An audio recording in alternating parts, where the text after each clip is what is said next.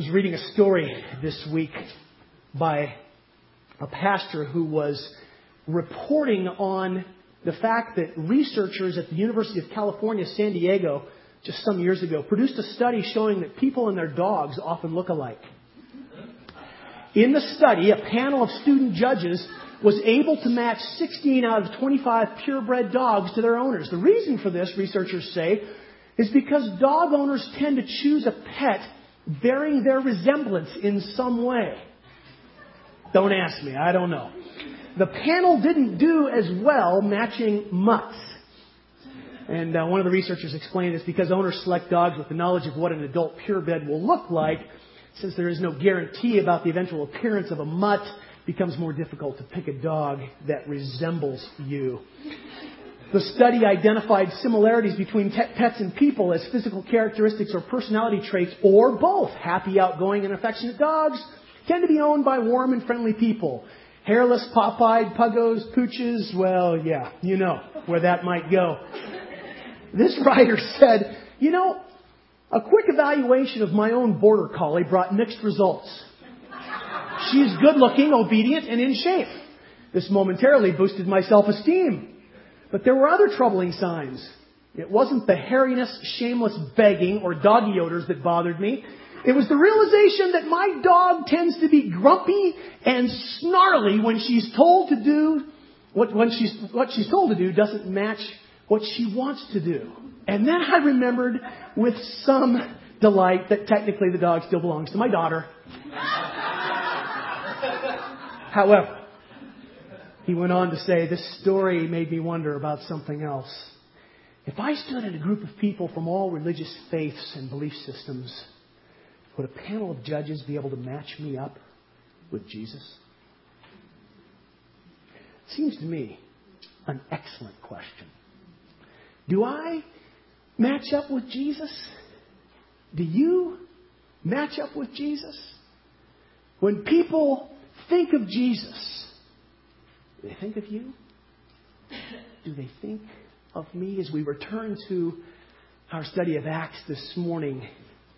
I think this is a good question to keep in mind. Because I've suggested, do you remember, as we have launched into Acts 2 as sort of our primary text for this study, it's a picture of the early church in Jerusalem.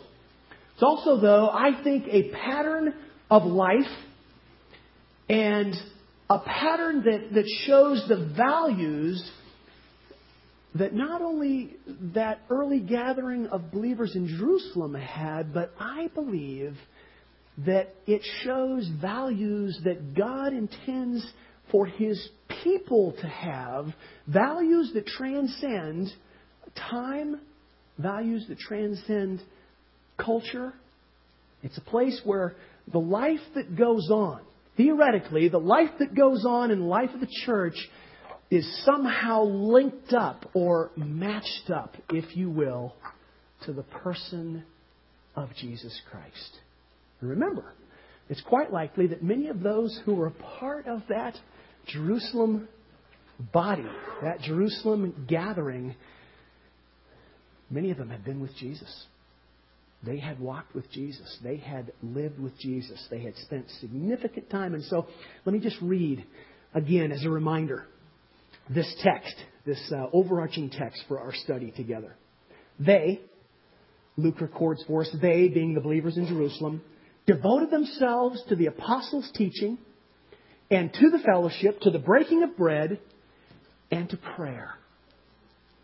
Everyone, I love that word, everyone was filled with awe. And many wonders and miraculous signs were done by the apostles. All the believers were together, and they had everything in common. Selling their possessions and goods, they gave to anyone as that person had need. And every day, they continued to meet together at the temple courts. They broke bread in their homes and they ate together with glad and sincere hearts, praising God and enjoying the favor of all the people. And the Lord added to their number daily those who were being saved. It is the devotion of that early church that has been our jumping off point into this series. We are told in this text that those believers in Jerusalem, that early church, they were devoted to four specific things. They were devoted to the apostles' teaching. They were devoted to fellowship. That meant life together. The fellowship is how Luke describes it. They were devoted to the breaking of bread. And we'll get to that in another couple of weeks together. Breaking of bread could very likely have been the meals that they shared together, but we mustn't forget, as I mentioned, these folks have been with Jesus. And when they came together to break bread, they knew the words of their Lord. They knew what breaking bread meant, its significance in their lives. And they were devoted to prayer. By God's grace, my prayer has been all along that, that we might begin to develop a better understanding of what it means to be devoted to these things so that we might experience the kind of life and, and energy that's, that's described in this passage. You know, you don't have to raise your hand, but I just wonder, do you read this and go, wow? Or do you read this and go, whoa? That's a little scary. Either response would be appropriate because it is the work of God amongst people. It is divinity at work in the frailty of humanity. And I believe that as a result of their devotion to those four things, God was actively, powerfully moving in their midst. And, and I, I think, frankly, I think it's the explanation for that final verse. Verse 47 And the Lord added to their number daily those who were being saved. Their lives were transformed by the Spirit of God, and people were drawn to that. Is that just not the coolest form of evangelism you can imagine? Kind of takes the heat off, doesn't it? You know? They were just living a life that was committed to one another, to the apostles' teaching, to the, to the focus on, and centrality of Jesus, and to prayer. And God just blessed that community with all kinds of new life in Christ. By the way, this is one of those those trivia things that uh, you didn't come for, but I'm going to tell you anyway. Do you know that new churches Churches that are just starting, churches that are, are brand new, did you know that they're the most evangelistic churches in America? Across the board, denominationally. Does not matter which denomination you choose. When a church plants, when a church begins, and oftentimes there's a process that uh, they build up to what is sometimes referred to as their, their grand opening celebration, if you will. Um, those churches are the most evangelistic churches in the country. They are out telling people, come and be a part of what we're doing for three years. And then they quit. It seems to be that at the three year point, there is sort of a, an entry, if you will, into the comfort zone. Oh, this feels good. I like who we are here. This is, this is nice. This is cozy. And uh, there seems to be a distinct falling off of a fervor for reaching people. And we're just talking friendship evangelism. You know, come and be a part of what God is doing in our lives. We'd love to have you join us for three years. And uh, then the fervor dies out. Now, if you want proof of that, ask yourself when's the last time I asked somebody to come and worship with me at Applewood? Me too. Isn't that sad? I think that's why this study is so critical for us. We want to be a church, don't we, that is seeing others come and join in this life that God has given us together, and especially if they don't know Jesus. Especially if they don't know Jesus. Whoa, you are excited about this? I can tell. We want them to come and experience what God is doing in our lives, do we not? So that Jesus rubs off on them? Whoa. Take your fingers and put them right here and see if your heart is beating. So, this is why we have spent significant time together so far on the truth of Christian community. That is, that is the fellowship that Luke records here, the fellowship that they were devoted to, those early believers. We've talked about God's purpose in bringing us together as His people. We've talked about the witness that a healthy, family like community of believers is. We've talked about Jesus praying for unity among his followers. Why? Because that's the greatest witness that there is for who Jesus is. We've talked about the nature of God as community, the original community. Father, Son, and Holy Spirit. Where does the idea of community come from? Why is it so important? Because it is the character, it is the nature of our God. And understanding that, that need for community, that, that we cannot be complete fully devoted followers of Jesus on our own. But boy, we try, don't we? That is just who we are. We, we are trying. And the truth, the truth that we've also seen that, that the enemy will work hard, the enemy will work very hard at distracting us and, and, and, and drawing us away from involvement in community, convincing us that it's just another choice in a life full of choices, and it's not, my brothers and sisters. Community is not just another choice. Involvement in the lives of believers, knowing them well and them knowing me well, and, and all of the richness that comes out of that, that's not just another choice. And if we relegate that to another choice in our busy lives, we've bought the lie. We have bought the lie. It is, in fact, it is a life giving activity like nothing else if you're a follower of Jesus Christ. It just is.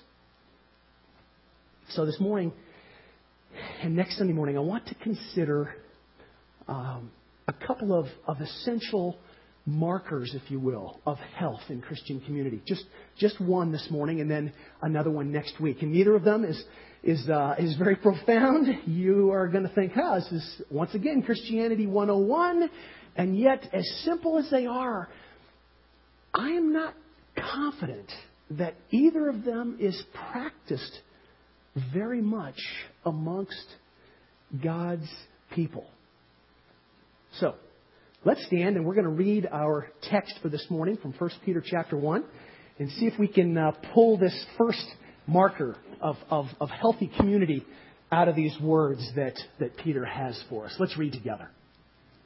Therefore, with minds that are alert and fully sober, set your hope on the grace to be brought to you when Jesus Christ is revealed at his coming.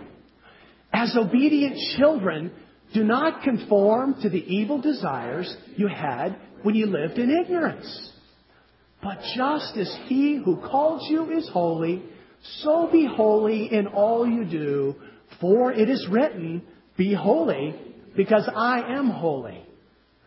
Since you call on a Father who judges each person's work impartially, live out your time as foreigners here in reverent fear. For you know that it was not with perishable things such as silver or gold that you were redeemed from the empty way of life handed down to you from your ancestors, but with the precious blood of Christ a lamb without blemish or defect. He was chosen before the creation of the world, but was revealed in these last times for your sake. Through him you believe in God, who raised him from the dead and glorified him, and so your faith and hope are in God. Now that you have purified yourselves by obeying the truth, so that you have sincere love for each other. Love one another deeply from the heart. For you have been born again, not of perishable seed, but of imperishable, through the living and enduring Word of God. For all people are like grass, and all their glory is like the flowers of the field. The grass withers, and the flowers fall but the word of the Lord endures forever. And this is the word that was preached to you. And my brothers and sisters, the word that was preached to you is the word of the Lord. Thanks be to God. Amen. Go ahead and be seated. So, we just heard Peter exhort these believers wherever they are. We don't know anything about the recipients. We just know from the beginning of this letter that they are God's people. They are strangers in the land where they're living and they are scattered everywhere. Probably persecution. But he says to these believers, be holy. Ask your neighbor, what does it mean to be holy?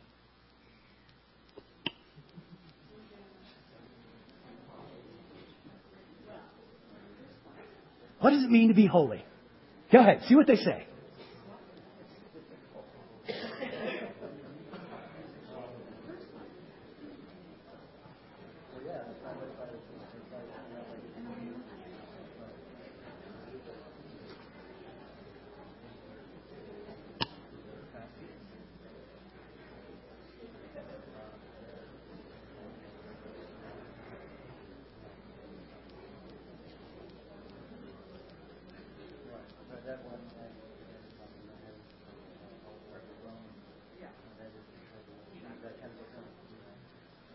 All right. What do you think? What does it mean to be holy? Anyone? Christ-like. Okay. Good. Set apart. Good, Mark. Yeah. Christ-like. Set apart. What else? You didn't talk about this, did you? Okay. Okay. In that matching game, Karen says you could be drawing the line to Jesus. You know, Barna and his uh, pollsters surveyed America three or four years ago. They found out that uh, that Americans are a little baffled by the concept of holiness. They said that three out of every four Americans believed that it is possible for someone to become holy regardless of their past, but only half of the adult population said that they knew someone they considered to be holy. And that's more than twice as many who consider themselves to be holy. Now, the views of those who identified themselves as Christians well, they weren't much different than the national averages, according to Barna. Among believers, three quarters, 76%, said it is possible for a person to become holy regardless of their past. However, slightly more than half of the group said they knew someone they would describe as holy. And roughly three out of ten Christians said that they themselves were holy, which is marginally more than the national norm. What does it mean to be holy? The original language uses just a very simple word. Mark referred to it. Separate. Holy means to be separate. Holy means to be different. Holy means to be set apart. The idea of holiness, of course, draws its meaning from the character of God who is holy. So Peter states, just as he who called you is holy, he being God, just as God is holy, so be holy in all you do. Simply put, holiness means be like God. So what is holiness? It's being like God. Oh, and did I mention that this is an exhortation? This is a commandment? You don't have a problem with this, do you? Holiness. No problem. Here we go. The first essential marker of the two that I want us to talk about in these two Sundays together. First essential marker of health in a community of believers is what I call grace filled accountability. Grace filled accountability. I don't know what you think of when you hear that word accountability. I know where my mind goes. My guess is, is that, that for many of us, the associations that come to mind are the very reasons why healthy, life giving, grace filled accountability does not happen more in the context of Christian communities. You see, for years and years, God's people were famous, and in some circles still are, for having lists that entailed all the things that Christians do and don't do. Christians don't smoke, and they don't drink, and they don't chew, and they don't hang out with people who do. And then we occupied ourselves with important tasks like adding do's and don'ts to our lists. And by the way, those things that were oftentimes addressed on those lists, uh, they weren't clearly addressed in Scripture. So praise be to God, we were helping them out. We were clarifying the activities of a holy person, defining clearly how, how Christians ought to live. And then, then we would impress the non-Christian world by battling over the items on our lists. And of course, if you were smart, you would incorporate my list into your life. Because my list is right. My list is what God has in mind. I don't know what you think of when you think of accountability, but that's not it. That's stupidity. And yet, we have spent a lot of time as Christians over the years doing that very thing, and ironically, it drives non Christians away from Jesus. Can you imagine? The simple definition of accountability is to give an accounting. Definition of account is a reason given for a particular action or event. When I use the word accountability, I'm thinking along the lines of a process or an activity of calling and encouraging and exhorting and reminding one another to be more like Jesus based upon Peter's exhortation to be holy, why do you think that Jesus is the standard for holiness? Because what? Because he's the only one. In our Trinitarian theology, we believe that Jesus is, yeah, God. Yeah, yeah, holy too. Yeah. At least you're supposed to believe that. If you don't, we're burning you at the stake after the service.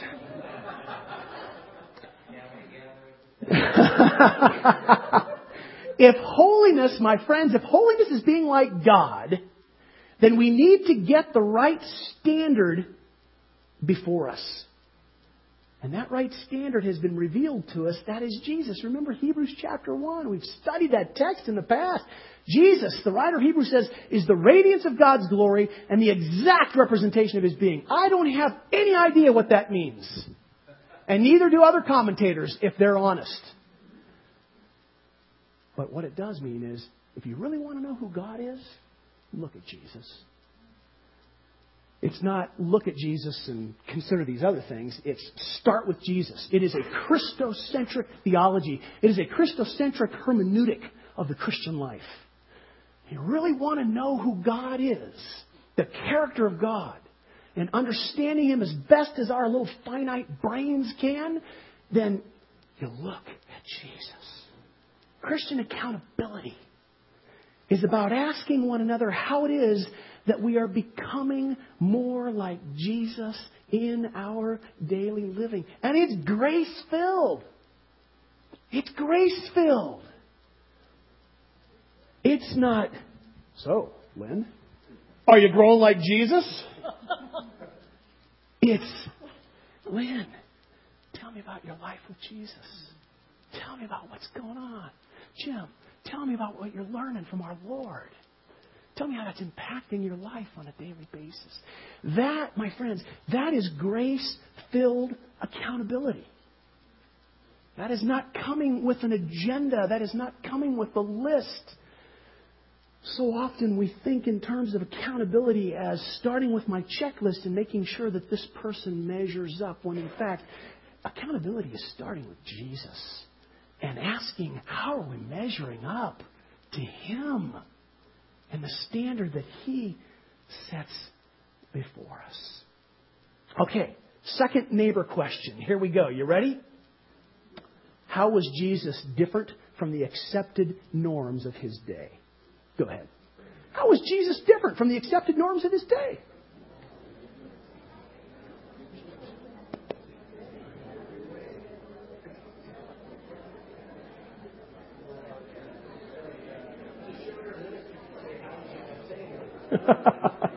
That's true.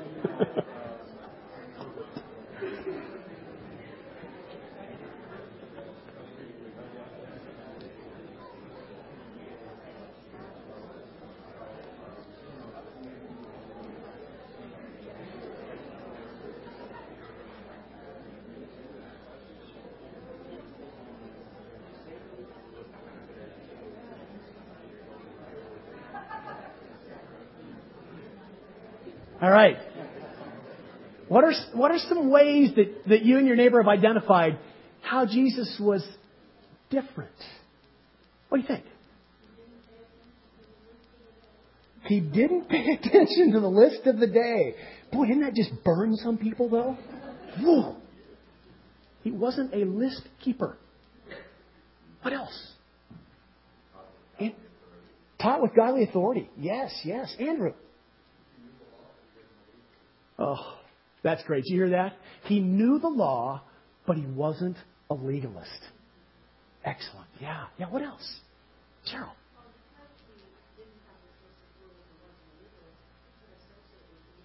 No, man. He did. Not again, just really caused some discomfort, didn't it? For some folks who, for certain categories of people, they were on the list. What else? Diane.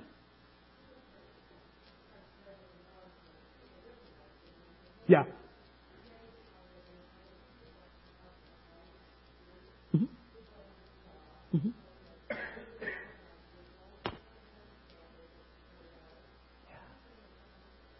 Yeah.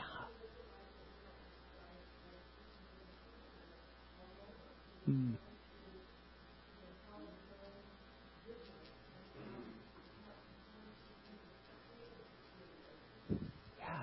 Good, words. It, would, would it seem safe to say it? It's almost like he, he resisted those things that are sort of normal to the, to the heart's condition of, of every person. Yeah, good. That's how you down. Good, good. Doug, were you going to say something? He was homeless. Yeah. That's troubling. He was homeless. All right. Anything else? Good observations. Good observations and, and, and sort of takes us to a place that I think we all know exists, but, but we'd rather just not spend too much time there if we don't have to. It's becoming, my friends, it's becoming more like Jesus in our thinking and our actions, ultimately, that will call attention to who Jesus is. You know, when Jesus told those early believers, You'll be my witnesses, go into the world. Go into the world and, and, and be my witnesses. Make disciples. Well, you can be sure that they went into the world and they, they described a Jesus who they, many of them, had just been with, and for whom Jesus had impacted and changed their lives in such a way that I think it's safe to say that, that for many of them, they, they looked, eh, looked in terms of, of observation, hearing, listening to them a lot like Jesus in terms of his, his value system and, and what was important. Opportunity for people to see Jesus in the flesh through our lives. So let me point you to what I call four, what I think of as uh, four engaging phrases, if you will. Remember, this is, this is under the category of grace filled accountability. Grace filled conversation that, that, that fosters healthy, uh, life giving accountability. It's not judgmental, it is, it is loving, it is grace filled. And I'm going to go over these quickly and I'm going to, I'm going to leave them with you this morning and ask that you would, you would think a little bit more about them and we'll, we'll come back to them again a bit uh, next week. But in our text this morning, our first phrase is found in verse 13. Peter says, Therefore, prepare your minds for action. Therefore, prepare your minds for action. Remember what we've always said about that word, therefore. When you're reading along and you discover the word therefore, you've got to ask why it's there for. And, and, and what Peter has been talking about up to this point is he's been talking about this amazing salvation. It's the context of a response to salvation that we have received that, that he describes as so amazing and so wonderful that in verse 12 he says, he says, angels long to look into these things. Angels long to, to understand it. Angels long to, to get it. Peter says, this is an amazing salvation that we're recipients of. And so, this admonition to, to prepare your minds for action is to think correctly about what it is that God has done for us. Like Romans 12, living sacrifices, we've talked about that over the years. And then he says a couple of things. This correct thinking, this preparation of your minds for action, it includes being self controlled. Originally, that uh, in some of the oldest texts that we find those words used, it meant to refrain from excessive wine, which of course would lead to drunkenness. But but it's a phrase that really comes to be used throughout all of the New Testament in talking about a life that is lived soberly, a life that is lived with an honest assessment of who I am. That is, it's a life that, that shows sound and reasonable judgment about all areas of life. He says, set your hope fully. Set your hope fully on the grace that is to be given to you when Jesus is revealed. Notice he didn't say just set your hope a little bit. Set your hope occasionally when you have a little extra time. Set your hope fully, overboard, fanatically so on the grace that is to be given you when Jesus Christ is revealed. That is the fulfillment of our salvation and the joy of being with our Savior. Somebody could say an amen to that if you wanted to. Again, overwhelming excitement. Therefore, prepare your minds for action. Peter explains be self controlled and think often think all the time. Let the hope that you have in Jesus and the joy that stands before you dominate your thinking. A second phrase that he uses, verse 14, as obedient children, do not conform to the evil desires you had when you lived in ignorance. Living in ignorance is a referral to, to, to living without Christ, living before you were a follower of Christ that is, before you knew about Christ and the love of God made known to you through Him. Do not conform to the evil desires that you had when you lived in ignorance. That is, to make life about yourself and to live life for yourself. And then it flows right into that exhortation to be holy, to be like Jesus. Isn't that interesting? It's, it's, it's quite a juxtaposition that he puts there. Don't live like you did when you were ignorant. Be holy. Live like Jesus. Don't live like you did before you knew Jesus. But now that you do, live like Him. Live like Jesus. There's a third phrase that he uses in verse 17 where he says, Live your lives as, as strangers or as, as foreigners. Since you call on a Father who judges each person's work impartially, live your lives as foreigners in, in reverent fear. Any of you grew up singing that old chorus, This world is not my home, I'm just a passing through. My treasures are laid up somewhere beyond the blue. not a Swiss bank account, but somewhere beyond the blue. Do we ever, in our conversations with one another, engage thinking about heaven and the hope that we have in Christ Jesus of heaven? Heaven is a pretty important theme in, in Scripture.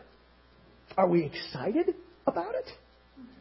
How does the stuff of this world compare to what we find in Scripture about heaven? For instance, Lee. Lee, tell me about your excitement to be in heaven. Or, Ellen, tell me about what it means to you to know that you have hope in Christ for all eternity. You ever ask one another those kinds of questions? Those kinds of questions are, are statements that lead to grace filled accountability. Accountability is just, is just giving an accounting of something. Well, gosh, if somebody asks me that, maybe I haven't thought about heaven and I don't have a good answer. Well, it's time. It's time to think about heaven. It's time to learn and to grow and to become excited about that. And then finally, there's a fourth phrase, verses 18 and 19. For you know that it was not with perishable things, such as silver or gold, that you were redeemed from this empty way of life handed down to you from your ancestors, but with the precious blood of Christ, a lamb without blemish or defect. Costly Peter is saying there is a point of conversation among God's people to be reminded to be in awe of the costly nature of salvation. Is Jesus' death a big deal to us? Wow. Is his suffering and his agony a big deal to us? You know, when, when Mel Gibson's movie came out years ago, The Passion of the Christ, when it was released in Italy, the review board there gave it a G rating. Some parents objected, saying that the movie was, was too violent for children to watch. But the reaction of, of Italian author Riccardo Zacconi, quoted in USA Today, was, was interesting. Said maybe something more about theology than parenting. He said he refused to allow his children to see the film because, in his words, I want them to have this idea of the spirituality of Christ, not this idea of debauchery. The soul of Jesus is important, not his body. Really? The writer preferred to have his son watch the 30 year old film, The Gospel According to Matthew. He said it's very deep and you don't see a drop of blood. He said he was planning to go and to attend the movie himself. I think I will shut my eyes to preserve myself from all this blood. My friends,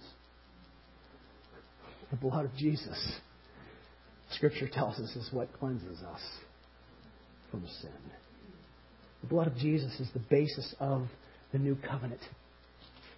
So, as we think about being God's people together, the community of God's people, a, a healthy community, I want to encourage us to think in terms of these phrases that lead to a blessed accounting for one another. Preparing our minds, being self controlled, focusing on on the grace of Christ, living as obedient children, not living for ourselves and as people who, who don't know God, but striving to be like Jesus, living as strangers, foreigners in the land, because in fact we are, being reminded as we converse with one another of the great price that was paid for our salvation. Peter, in all of his writings in this book, uses the plural pronoun you.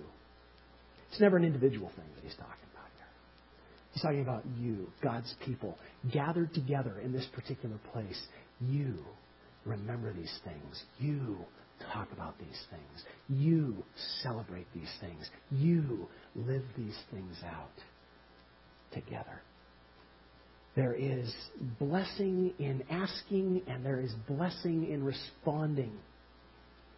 there is healthy, life giving accountability that flows, I think, out of conversations like this. You know, if we don't ask one another, who's going to? We are the ones that are involved in one another's lives by virtue of being God's children together. We encourage and call for growth, grace filled accountability in one another's lives. Amen. Praise team, why don't you come on up? Father, thank you for your word. Thank you for these truths. Thank you for your amazing grace. Thank you for the work of your Holy Spirit. And thank you for your patience. Lord, we pray.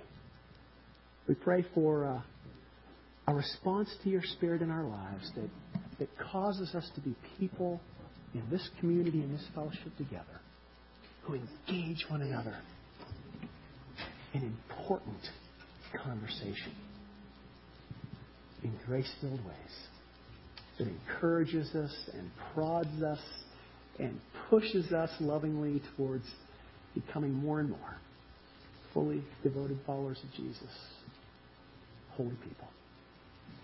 Amen.